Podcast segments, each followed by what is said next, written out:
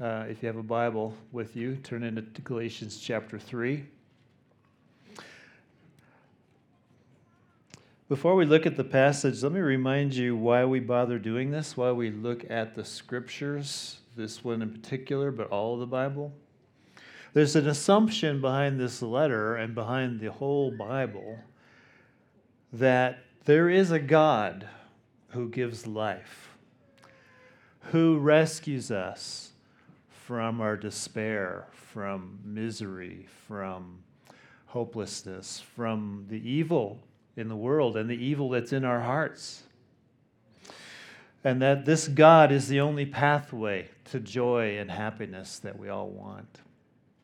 And so that's why the content of the Bible matters more than anything that's trending on social media or the news, because life is only found in Jesus Christ and Him crucified. And He is the subject not only of Galatians, but of the whole Bible. So that's why we look at it. That's why it's relevant for us. And today we're looking at Galatians again in chapter 3, which is an extended um, intervention by the Apostle Paul in the lives of people that he knew, that he had preached the gospel to, who had become Christians, who had formed churches.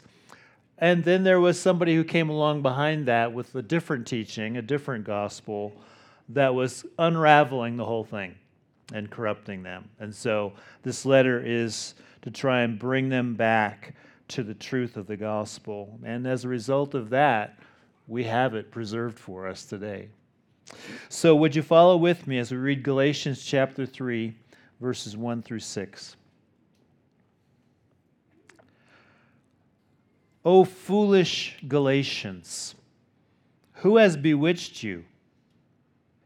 It was before your eyes that Jesus Christ was publicly portrayed as crucified. Let me ask you only this Did you receive the Spirit by works of the law or by hearing with faith? Are you so foolish? Having begun by the Spirit, are you now being perfected by the flesh? Did you suffer so many things in vain, if indeed it was in vain? Does he who supplies the Spirit to you and works miracles among you do so by works of the law or by hearing with faith? Just as Abraham believed God, and it was counted to him as righteousness. Let's pray. we thank you, Father, that you have preserved for us in writing the truth of your gospel the way of salvation, the way to be made right with you, the way to know that we have a great future and a great present. We thank you for preserving it for us in this letter, but we need your help because, like the Galatians, we are swayed, we are tossed to and fro by winds of doctrine and different messages that are out there, and we lose sight of the truth. Maybe we never believed it to begin with. And so we need your spirit right now to, to open our eyes again. As, as you were doing with the Galatians then, we ask you to do it again now for our joy. And we ask it in Jesus' name. Amen. so I mentioned that this letter is an intervention. It's an urgent but loving attempt by the Apostle Paul to turn people back to believing the true gospel of Christ. And so it has all the passion that you would expect in an intervention. Uh, where you don't dance around the issues. You got to go right to the right to the heart of it, right to the jugular. Say some things that are direct, some things that might even be offensive. Um, but it's it's too urgent to just kind of dance around it. You got to say the hard thing, um, and that's what you see Paul doing here he says, Oh, foolish Galatians, who has bewitched you? And, and again in verse 3, are you so foolish? That's not the kind of language that you use in a normal, normal counseling situation day by day you know somebody comes to you for like help with parenting or i've got this relational issue going on you don't say you fool what's wrong with you but that's basically what Paul is saying. I got to get your attention. You need a wake up call. He says, You're bewitched. You're under a spell, other, other versions say. It's like something has taken over your mind. You used to be clear thinking, everything was going well, and then all of a sudden you became a different person. And so there needs to be, the spell has to be removed, it has to be dealt with. so, what is the spell that came over them? Well, we learned what it was in the first two chapters. Paul had told them the gospel which is that Christ died for your sins and you will be forgiven. Every bad thing you've done or said or thought or will do or say or think, you will be forgiven all of it. You will be counted perfectly righteous before God simply by putting your faith in Christ and his saving work. Hallelujah. Yeah. The name for that teaching is justification by faith. Justification meaning you are accepted by God as having met his standards for your life, his legal declaration that you are righteous, which is received solely through faith in Christ.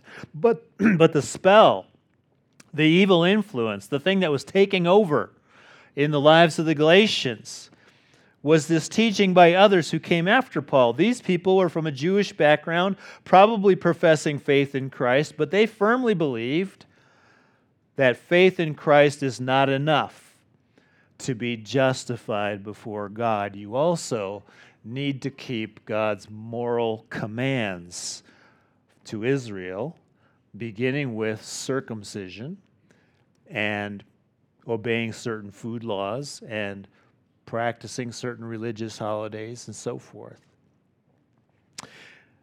We can call that teaching justification by faith plus works. Your faith in Christ plus your obedience to God's commands gives you righteous status before God. That's what the spell was. And that's what Paul's saying that is an evil influence. That spell needs to be broken. Here's something not to miss about that.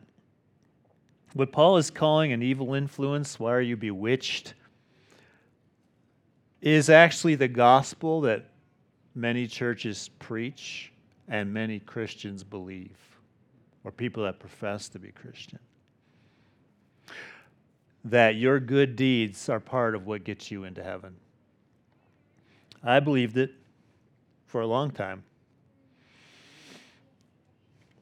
What could be wrong with salvation of by faith plus your good deeds? That doesn't sound evil. That sounds even righteous. That sounds even better than just being saved by grace through faith. Why what's wrong with adding some good works to it? That doesn't sound evil. That doesn't sound like a spell. And Paul says that's actually evil because it's not the gospel.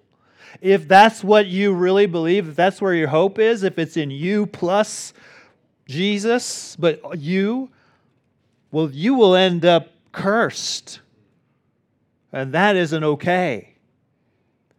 So he's preserving the real thing faith alone in Christ alone, justification by faith. We have to bring you back to that. There's a little bit of a something about it that we like, though the idea that we can have our own works involved in being saved. But here's what happens have, to believe the gospel, you have to totally deny your own goodness. You have to like eliminate any idea that your works are good enough for God. Uh, one writer from the past put it this way When you believe and come to Christ, you must leave behind you your own righteousness and bring nothing but your sin. Christ will be a pure Redeemer, and you must be an undone sinner, or Christ and you will never agree. That's the humility that we have to have before God. I bring nothing to the table. I must receive it all from you. That's hearing with faith. That's the true gospel. Well, the Galatians were good with that gospel until false gospel preachers put a spell on them, saying, No, actually, you need to add your own righteousness. So it's time to break the spell. Uh, it's time for an innovation. It's time for the uh, wake up call. And we need that wake up call ourselves because we're susceptible to putting our trust into something else. Um, we might not even know it. We might still be coming to church, praying, reading our Bibles, and all this stuff. But functionally, there's still this rootedness that I, I have to somehow do it too. That can creep in, so we need this teaching. So let's learn from Paul's intervention. How does he seek to turn their hearts back to the good news of justification by faith in Christ? We'll see that he does two things. First, he appeals to the passion of Jesus Christ, and by that I mean his suffering. And second, he appeals to their experience of the Holy Spirit. So let's, let's read that. Paul begins by appealing to the passion of Jesus Christ. Having called them foolish and bewitched and under an evil spell, he reminds them of the message they heard from him when he came and he preached the gospel in their cities. And here's how he describes his preaching in verse 1 It was before your eyes that Jesus Christ was publicly portrayed as crucified. Now, think about the way he says that. It was before your eyes, not just your ears. Jesus was publicly portrayed as crucified. It's like what he's saying is I in my preaching, I tried to get you to see it. Not just hear information, but I wanted you to like picture with your mind's eye Jesus Christ hanging on a cross for you. It's, it's, it's experiential, it's, it's visual. It reaches to the heart. He wants to put them on the scene as if they were in the crowd, watching as he's hanging there and people are mocking him.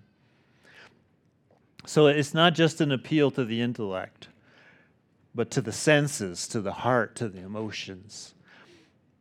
Now, it's true the gospel appeals to the intellect the doctrine of justification by faith, the, the transaction that exchanges our sin for Christ's righteousness, that requires some hard thinking. But it's, but it's freeing when you understand it, but it, it requires some hard thinking. It does appeal to the intellect. It makes sense when you really get down to it. But remember this we aren't saved by the doctrine of justification by faith. We are saved by the person who was crucified so that we could be justified. What it took to make us right with God was Jesus Christ, the perfect Son of God, betrayed, slandered, mocked, beaten, whipped, nailed to a cross, and hanging there for hours bearing God's wrath for your sin until he cried out, My God, my God, why have you forsaken me?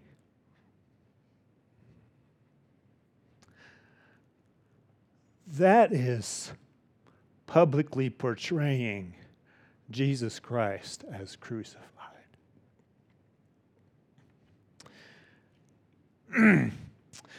we're at risk of looking to something else for our hope in this life if we don't see with our eyes and feel with our hearts the loving sacrifice of Jesus on the cross for us.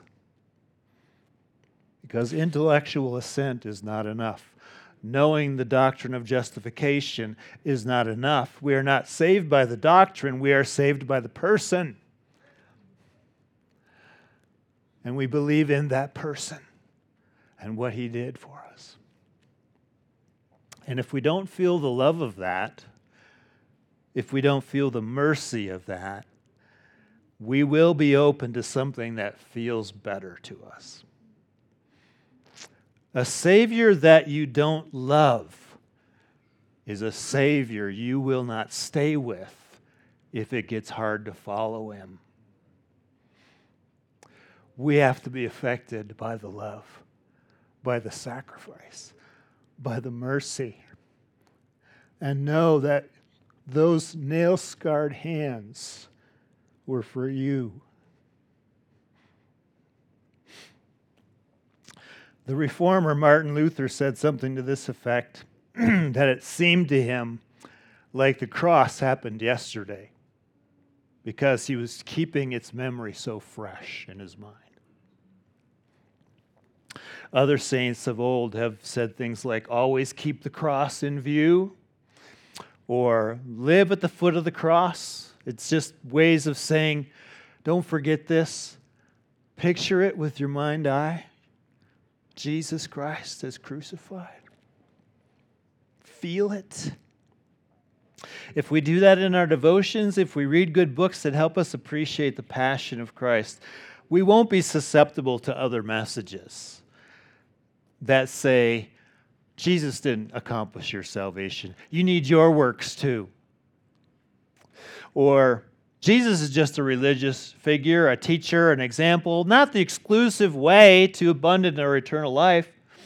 See, we won't be as susceptible to that thinking if we realize there's this person, this God man who came for me, the lost sheep, and saved me. Let's think of the cross a lot for the sake of our souls, sake of our joy. If you're moved by music, listen to songs by gifted writers who publicly portray Christ as crucified in language that moves you. When I was writing this, I remembered one hymn by Isaac Watts. He said this Alas, and, and did my Savior bleed? And did my sovereign die? Would he devote that sacred head for such a worm as I?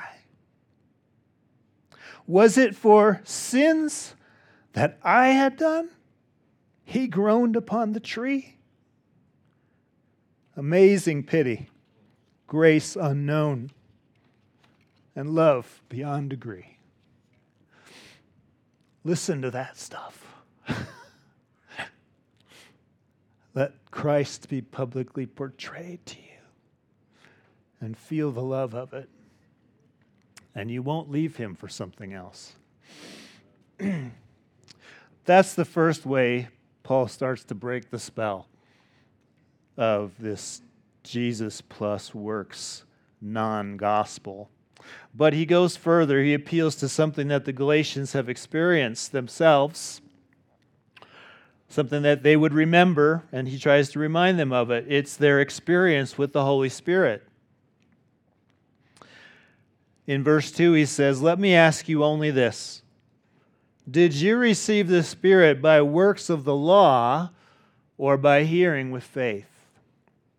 Now, that question might seem to be coming out of left field. Uh, why are we suddenly talking about the Holy Spirit?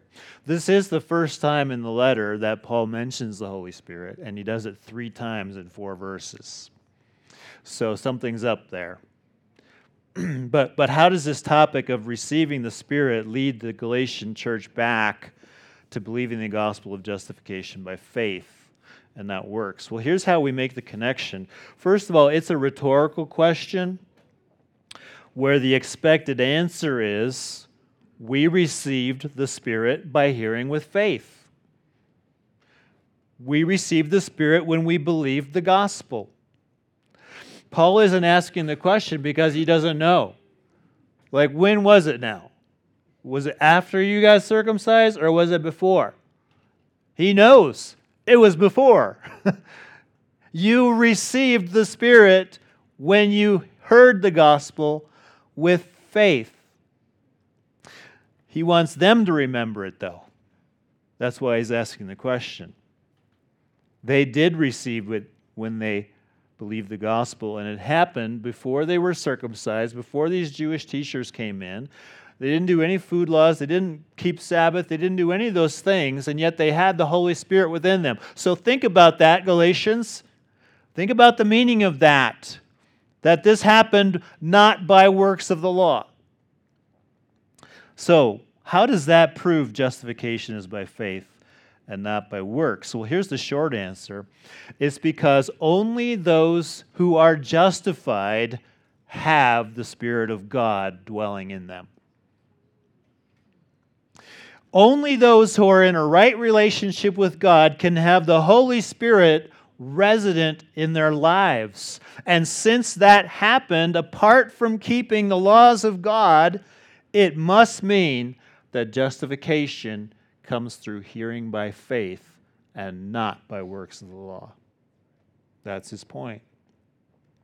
Now, this is supported by other passages in Scripture, beginning with Exodus and Leviticus and all the attention to the details of the tabernacle that was in the midst of Israel. The tabernacle was this visible place where God dwelt among his people, particularly in the Holy of Holies, the innermost chamber, and nobody could go into the presence of God without this elaborate purification process, without the blood of a sacrifice to atone for their sins. They could only come into God's presence holy purified, sins atoned for, and then you could be in the room with God. Because God cannot dwell with sinful man, God is holy. Well, then along comes Jesus in John 14, 16, and 17, who spoke about his coming death, and he said this to his disciples I will ask the Father and he will give you another helper to be with you forever, even the Spirit of truth, whom the world cannot receive because it neither sees him nor knows him. You know him, for he dwells with you and will be in you. The Spirit will be in you. In other words, Holy God, God the Spirit, will come to dwell in you, disciples, though you will still sin every day of the rest of your life. So, how is this going to happen? Because back in the Old Testament, you couldn't have any sin. You had to have it all atoned for just to be in God's presence. So, how is the Holy God going to actually live inside of you even though you're sinning? Here's how Jesus will become the one who justifies the ungodly. That's what Romans 4 or 5 says. Through the transaction of the cross, His holiness, His righteousness is credited to you, making it possible for God to dwell in you. Because He actually counts you legally as righteous. That's the change. That's what the cross did for those who believe it, who receive it by faith. And so, the Galatians' experience and our experience of receiving the Spirit argues for a right standing before God because He can't live within you if you're not in right standing with God. Now, it begs the question how do you know if you've received the Spirit? What activity did Paul see in the Galatians? What did they experience that would confirm the presence of God in their life? Well, he has three more questions, rhetorical questions. He highlights three activities of the Spirit. These are fruits of the Spirit of God dwelling in you. And what we're going to see as we walk through these three is that there's this amazing counterintuitive reality that those who have the Spirit by faith are really the only ones who will actually live righteous lives because you can't do it without the Spirit. and you can't have the Spirit except by faith. So the thing that the, the teachers are pushing on them do the law, do the law, do the law they have no power to do. But once you receive the Spirit by faith in Christ, The law looks good, and you say, I want to do that. And you actually do it. But I'm jumping ahead. Here's the three experiences that show a person has received the Spirit of God. Number one, the Spirit sanctifies you. By sanctifies, I mean the Spirit makes you a person who is sinning less and less and who becomes like Jesus more and more. Jesus, the perfect righteous one. This is in verse 3. Having begun by the Spirit, are you now being perfected by the flesh? So, what does he mean? Well, the comparison is between the Spirit beginning something and you finishing it, you completing it, you perfecting it. On one level, Paul is referring to what the teachers are saying. They were saying, yes, faith is a good start, but now you add your works to the whole thing. And then you'll be perfected, and then you'll be right with God. And then we've already seen that that's not the gospel. But on another level, this refers to growth in godly living in what we call sanctification. The Spirit has taken up residence within you and is beginning something. He's beginning a transforming work of changing you into the likeness of Christ. He's the Holy Spirit, and He's going to make you holy. He's going to rid you of sin more and more, and there's going to be this fruit, this growth in your life that looks more and more like the character of Jesus. That's what he's about. That's what he's doing. He's making your status of righteousness more and more your experience in the way you actually live. That's what the Spirit began, and it's what He will continue to do. Paul said it this way in Philippians 1 6 I am sure of this. He who began a good work in you will bring it to completion in the day of Jesus Christ.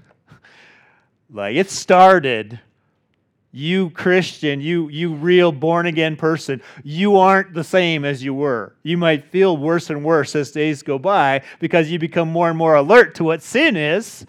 And so you feel like you're getting worse, but you're actually getting better. The fact that you even see your sin is change. it's change in a good direction. And one day, He's going to bring that whole thing to completion. You're going to be actually sinless in the way you live. I guarantee it. When the day of Jesus comes, when he returns. That's the trajectory you're on. It feels like you're not on it, but it is happening. So the question that Paul is putting out there is are you going to do the Christian life by continuing continuing to depend on the Spirit's work in you or are you going to continue to depend on your own ability to do God's law? Are you going to say to the Spirit, okay, I'll take over from here? like, you gave me a good start and I can handle the rest. And Paul says, oh no, that's not going to work. That isn't, the, that isn't an option. Life change into the person God wants you to be doesn't happen by your own abilities to do stuff. It, it comes by admitting your inability and His total ability, the Spirit's ability, and depending on the Spirit to, to take me through, to make me different, to make me more like Jesus.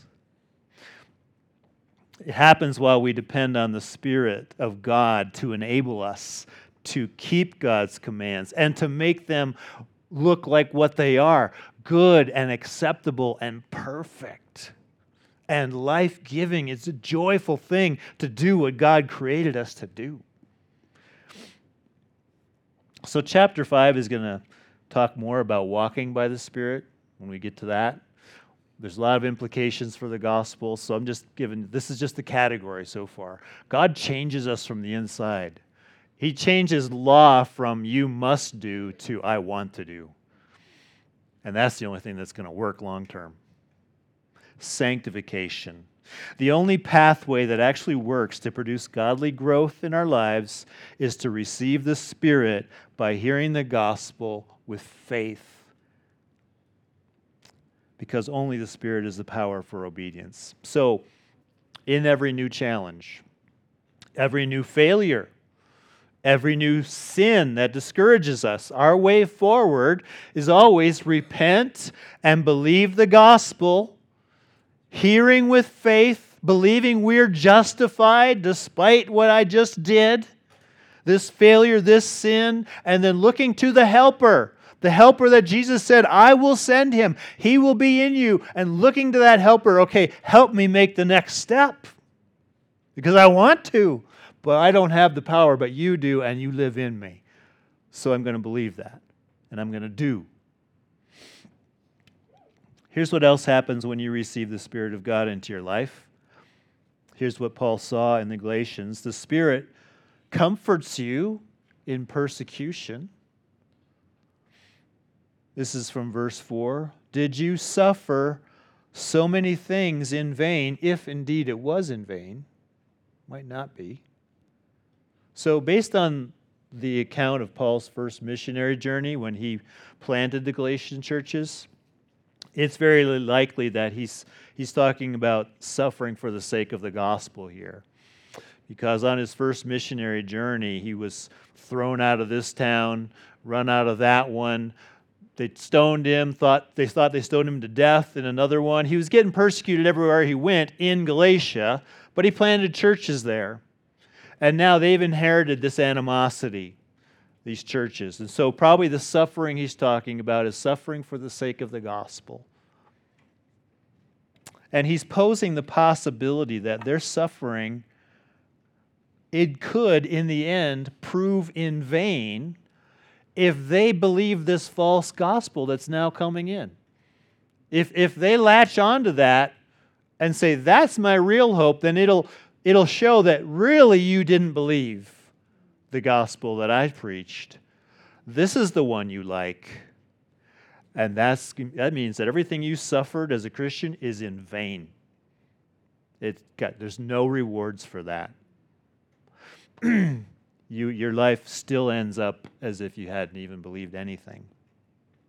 So that's where he's going here. But he's not ready to conclude that their suffering is in vain. It might not be. He holds out hope and that they are the real deal, that they do have the real spirit. He's seen the evidence. So he's trying to get their attention to the evidence.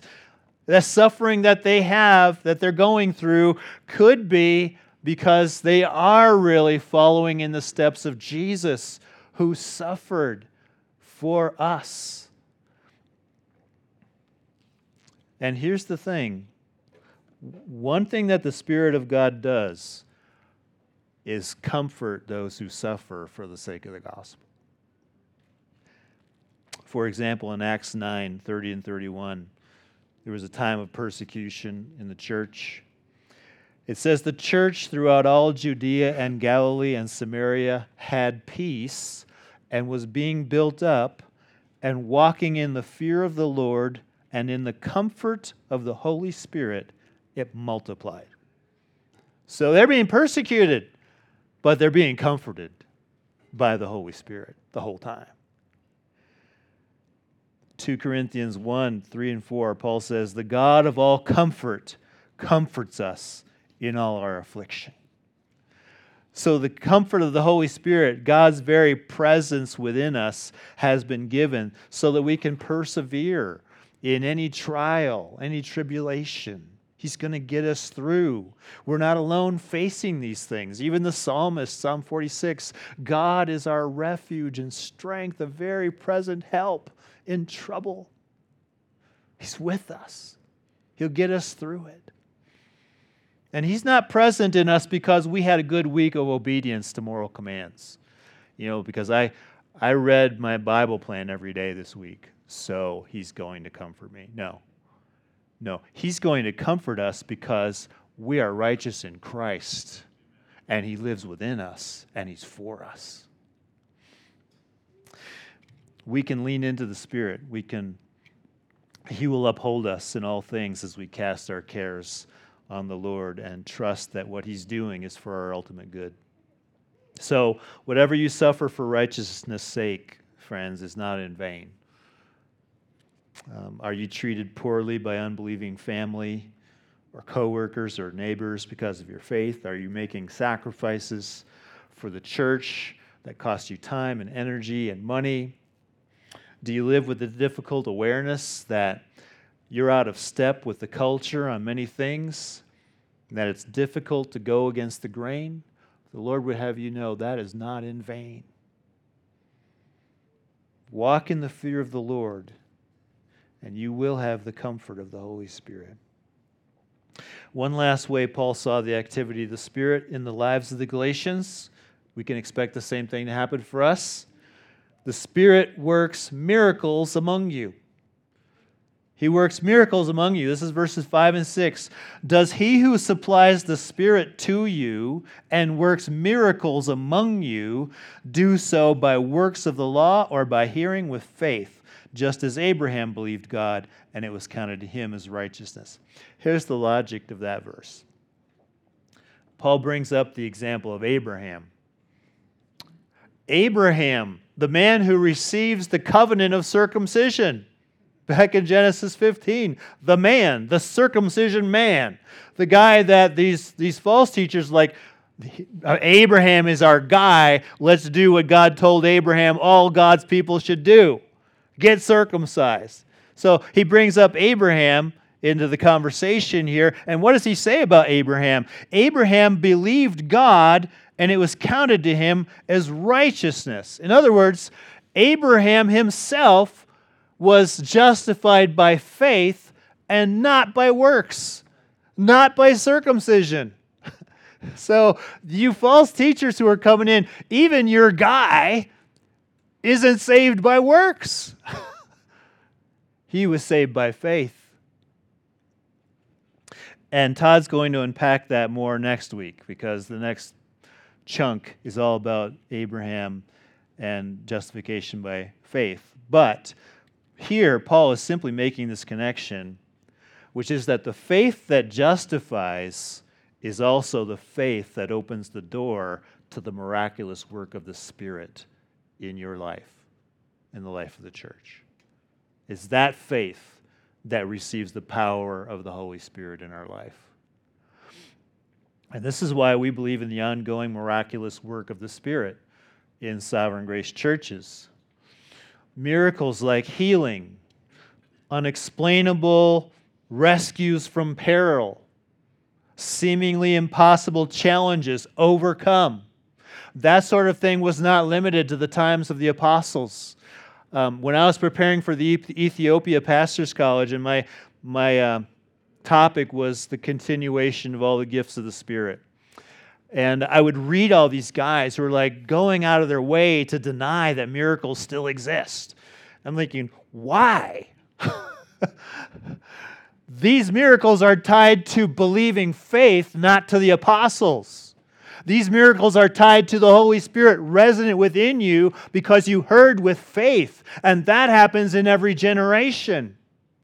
The Spirit has been given to us partly to do miraculous things as evidence that God is here, God is more powerful than anything in the world, and He is going to bring His kingdom. And so you read Acts, and there's all these miracles, right? Yeah, the apostles are doing it because it was the first 30 years of the church history. That's who was leading it. But it was only indicative of what the Holy Spirit was going to continue to do as the gospel's going forward, as Jesus builds his church. God doesn't do miracles for our entertainment. He doesn't do it on demand. He doesn't do it so we can say, hey, look at all the cool things that are happening in our church. He does it because he wants this world to know Jesus is Lord and bow their knee to him. So that's why we believe in it the ongoing miraculous work of the Holy Spirit. It was happening in Galatia. And Paul wasn't there while it was happening. So, though, if you want to tie miracles to the apostles, well, Paul's saying, I saw it happening, and they are still happening. He works, He supplies the Spirit, He is working miracles, ongoing. It's still happening. It happens for us too. We have stories. We have stories in this room of people that have been healed miraculously. It happens. We can expect God to do it, we can expect the miraculous. It's one of the things that Paul looked at and he said, You see what? You see this? The Holy Spirit is in you guys. And that didn't happen by works, it happened by faith because he justified you. Let me close. Here's what we've learned from Paul's intervention in the Galatian churches as he's trying to bring them back to the true gospel. The road to living the Christ honoring, soul satisfying, God intended life doesn't run through your self dependent accomplishment of God's moral commands. It begins with hearing with faith about the Savior who died bearing our sins so we could have his righteousness. And from there it continues through relying on the Spirit whom we have received, who is the only one who can actually complete the work of salvation that he began. So, do you see why Paul calls the Galatians foolish? How foolish is it to put your hope in your own performance than in the power of God? How foolish to think it's just you and ignore the presence of God Himself and His help. We don't have to trade God's power for our works. we shouldn't. Let's rely on His power, received by the Spirit through faith in the risen Savior, the crucified and risen Savior. So, friends, let the burden of our righteousness remain solely on Christ, and let the power for living a godly life come from our reliance on the Spirit and not our own ability. Let's pray. There's an appeal, Lord, to other things than what we just heard. I know that because I feel it. And so help us live in the freedom, the joy, the release of knowing that you are our righteousness. That's done, that's taken care of. And now we have the Spirit to live in the way that is consistent with our status with you already this trajectory towards becoming more like Jesus, this freeing thing. I pray that you would release us more and more to do that.